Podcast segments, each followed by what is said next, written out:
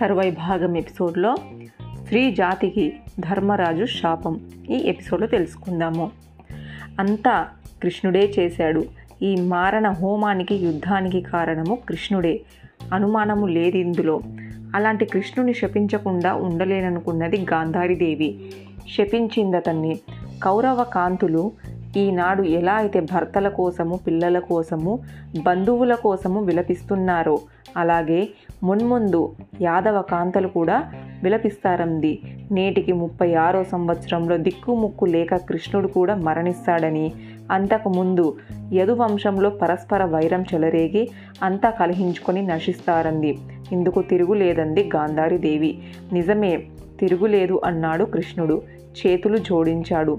తల్లి నీకంటే ముందే యాదవ జాతికి మునీశ్వరుల శాపం ఉన్నది ఇప్పుడు నీ శాపము.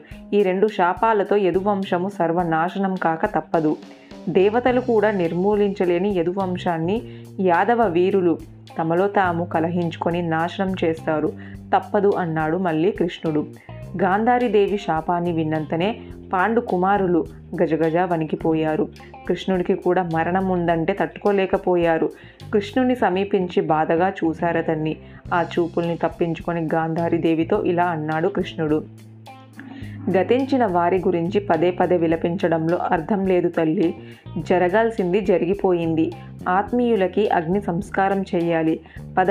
గాంధారీదేవి అడుగు ముందుకు వెయ్యలేదు ఇంకా శోకాగ్నిలో రగిలిపోతూనే ఉంది. గమనించాడది కృష్ణుడు. దుర్యోధనుణ్ణి దుశ్చయాలు నీకు తెలియనివి కావు. ఎవరెవరిని చెప్పినా వినయక ఘోర వహారంలో పరలోకం చేరుకున్నాడతను. తను చేసిన తప్పిదాలకి నన్ను శపించి శిక్షించావు నువ్వు. అర్థం లేదిందులో బాగా ఆలోచించమ్మా. ఓదార్చుకో ఓర్చుకో. తలచిన కొద్దీ బాధ పెరుగుతూనే తప్ప తగ్గదు. రామ్మ చాలా పనులున్నాయి అన్నాడు కృష్ణుడు. గాంధారి దేవిని దగ్గరగా తీసుకొని ముందుకు నడిపించాడు. ధర్మరాజుతో నడుస్తూ అడిగాడు ఇలా ధృతరాష్ట్రుడు. ధర్మనందన ఈ యుద్ధంలో ఎంతమంది మరణించి ఉంటారయ్యా?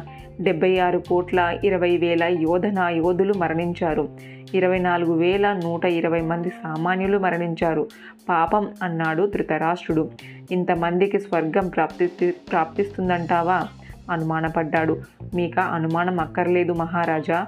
వారందరికీ స్వర్గలోకం ప్రాప్తిస్తుంది. యుద్ధరంగంలో ఏ విధంగా మరణించినా సద్గతి తప్పదు అన్నాడు ధర్మరాజు. అందరికీ పరలోక క్రియలు ఆచరించండి. పదండి అన్నాడు ధృతరాష్ట్రుడు. విదురుడు దౌమ్యముని సంజయుడు యుయుచ్చుడు దహన సంస్కారాది కార్యక్రమాలు ప్రారంభించారు. దుర్యోధనుడు దుశ్శాసనుడు కర్ణుడు శకుని శల్యుడు విరటుడు అభిమన్యుడు మొదలైన వారందరికీ విరిగిన రథచక్రాలతో ధ్వజాలతో ధనస్సులతో ఆయుధాలతో చితులు పేర్చి దహనం చేశారు. నల్ల నల్లని పొగలు ఎల్లడేలా అలుముకున్నాయి. ఆ దృశ్యాలు మనుషులకే కాదు ప్రాణికోటికంతటికి బాధను కలిగించాయి. గంగా తీరానికి చేరుకున్నారంతా. ధృతరాష్ట్రుని ముందుంచుకొని ధర్మరాజు కౌరవులందరికీ తిలదాఖలేస్తున్నాడు అతనితో పాటుగా కౌరవ రాజపత్నులంతా తిలోదాఖలే అయ్యారు.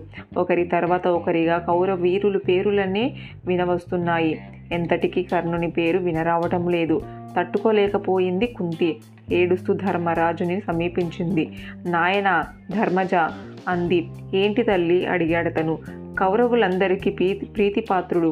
మీకు ప్రధాన శత్రువు అయిన కర్ణుడు రాధానందుడు కాదయ్యా.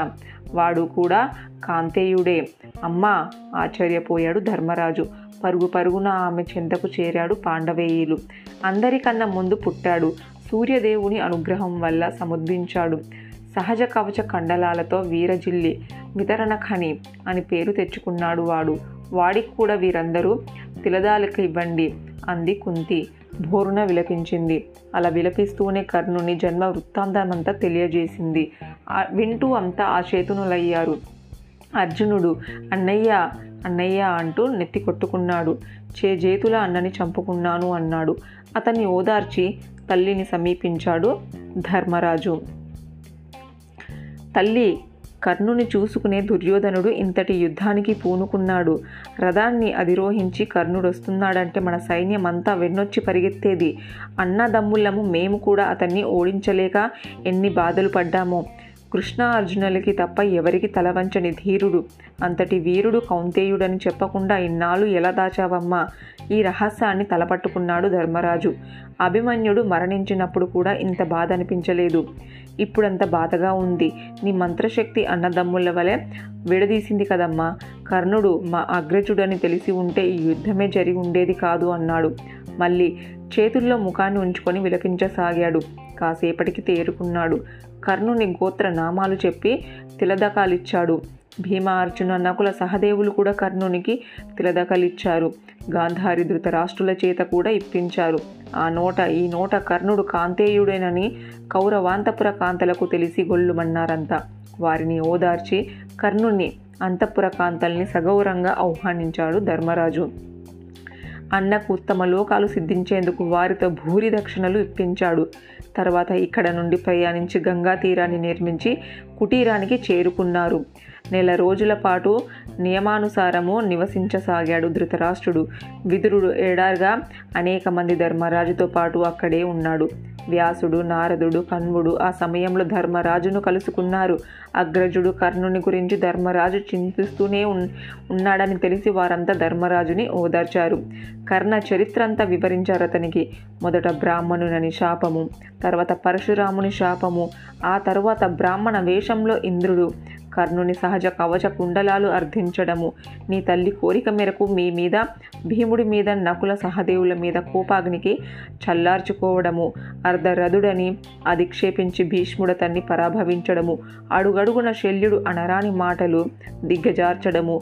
ఆ పైన విధి రూపంలో కృష్ణుడు నీ అగ్రజుడు కర్ణుని మృతికి కారణమైతే నీ అనుజుడు అర్జునుడు అతని సంహరించాడు. శివుడు ఇంద్రుడు కృపా ద్రోణాచార్యులు అందజేసిన ఆయుధ సంపత్తితో అర్జునుడు అవలీలలుగా కర్ణుడు సంహరించగలిగాడే కానీ అవే లేకుంటే కర్ణుని చంపడం మీ వల్ల కాదుగాక కాదు అన్నాడు మునీశ్వరులు. ఆ మాటలకి ధర్మరాజు కంటికి మంటికి ఏకధారంగా ఏడ్చారు. అతని ఓదార్చ చూసింది కుంతీదేవి.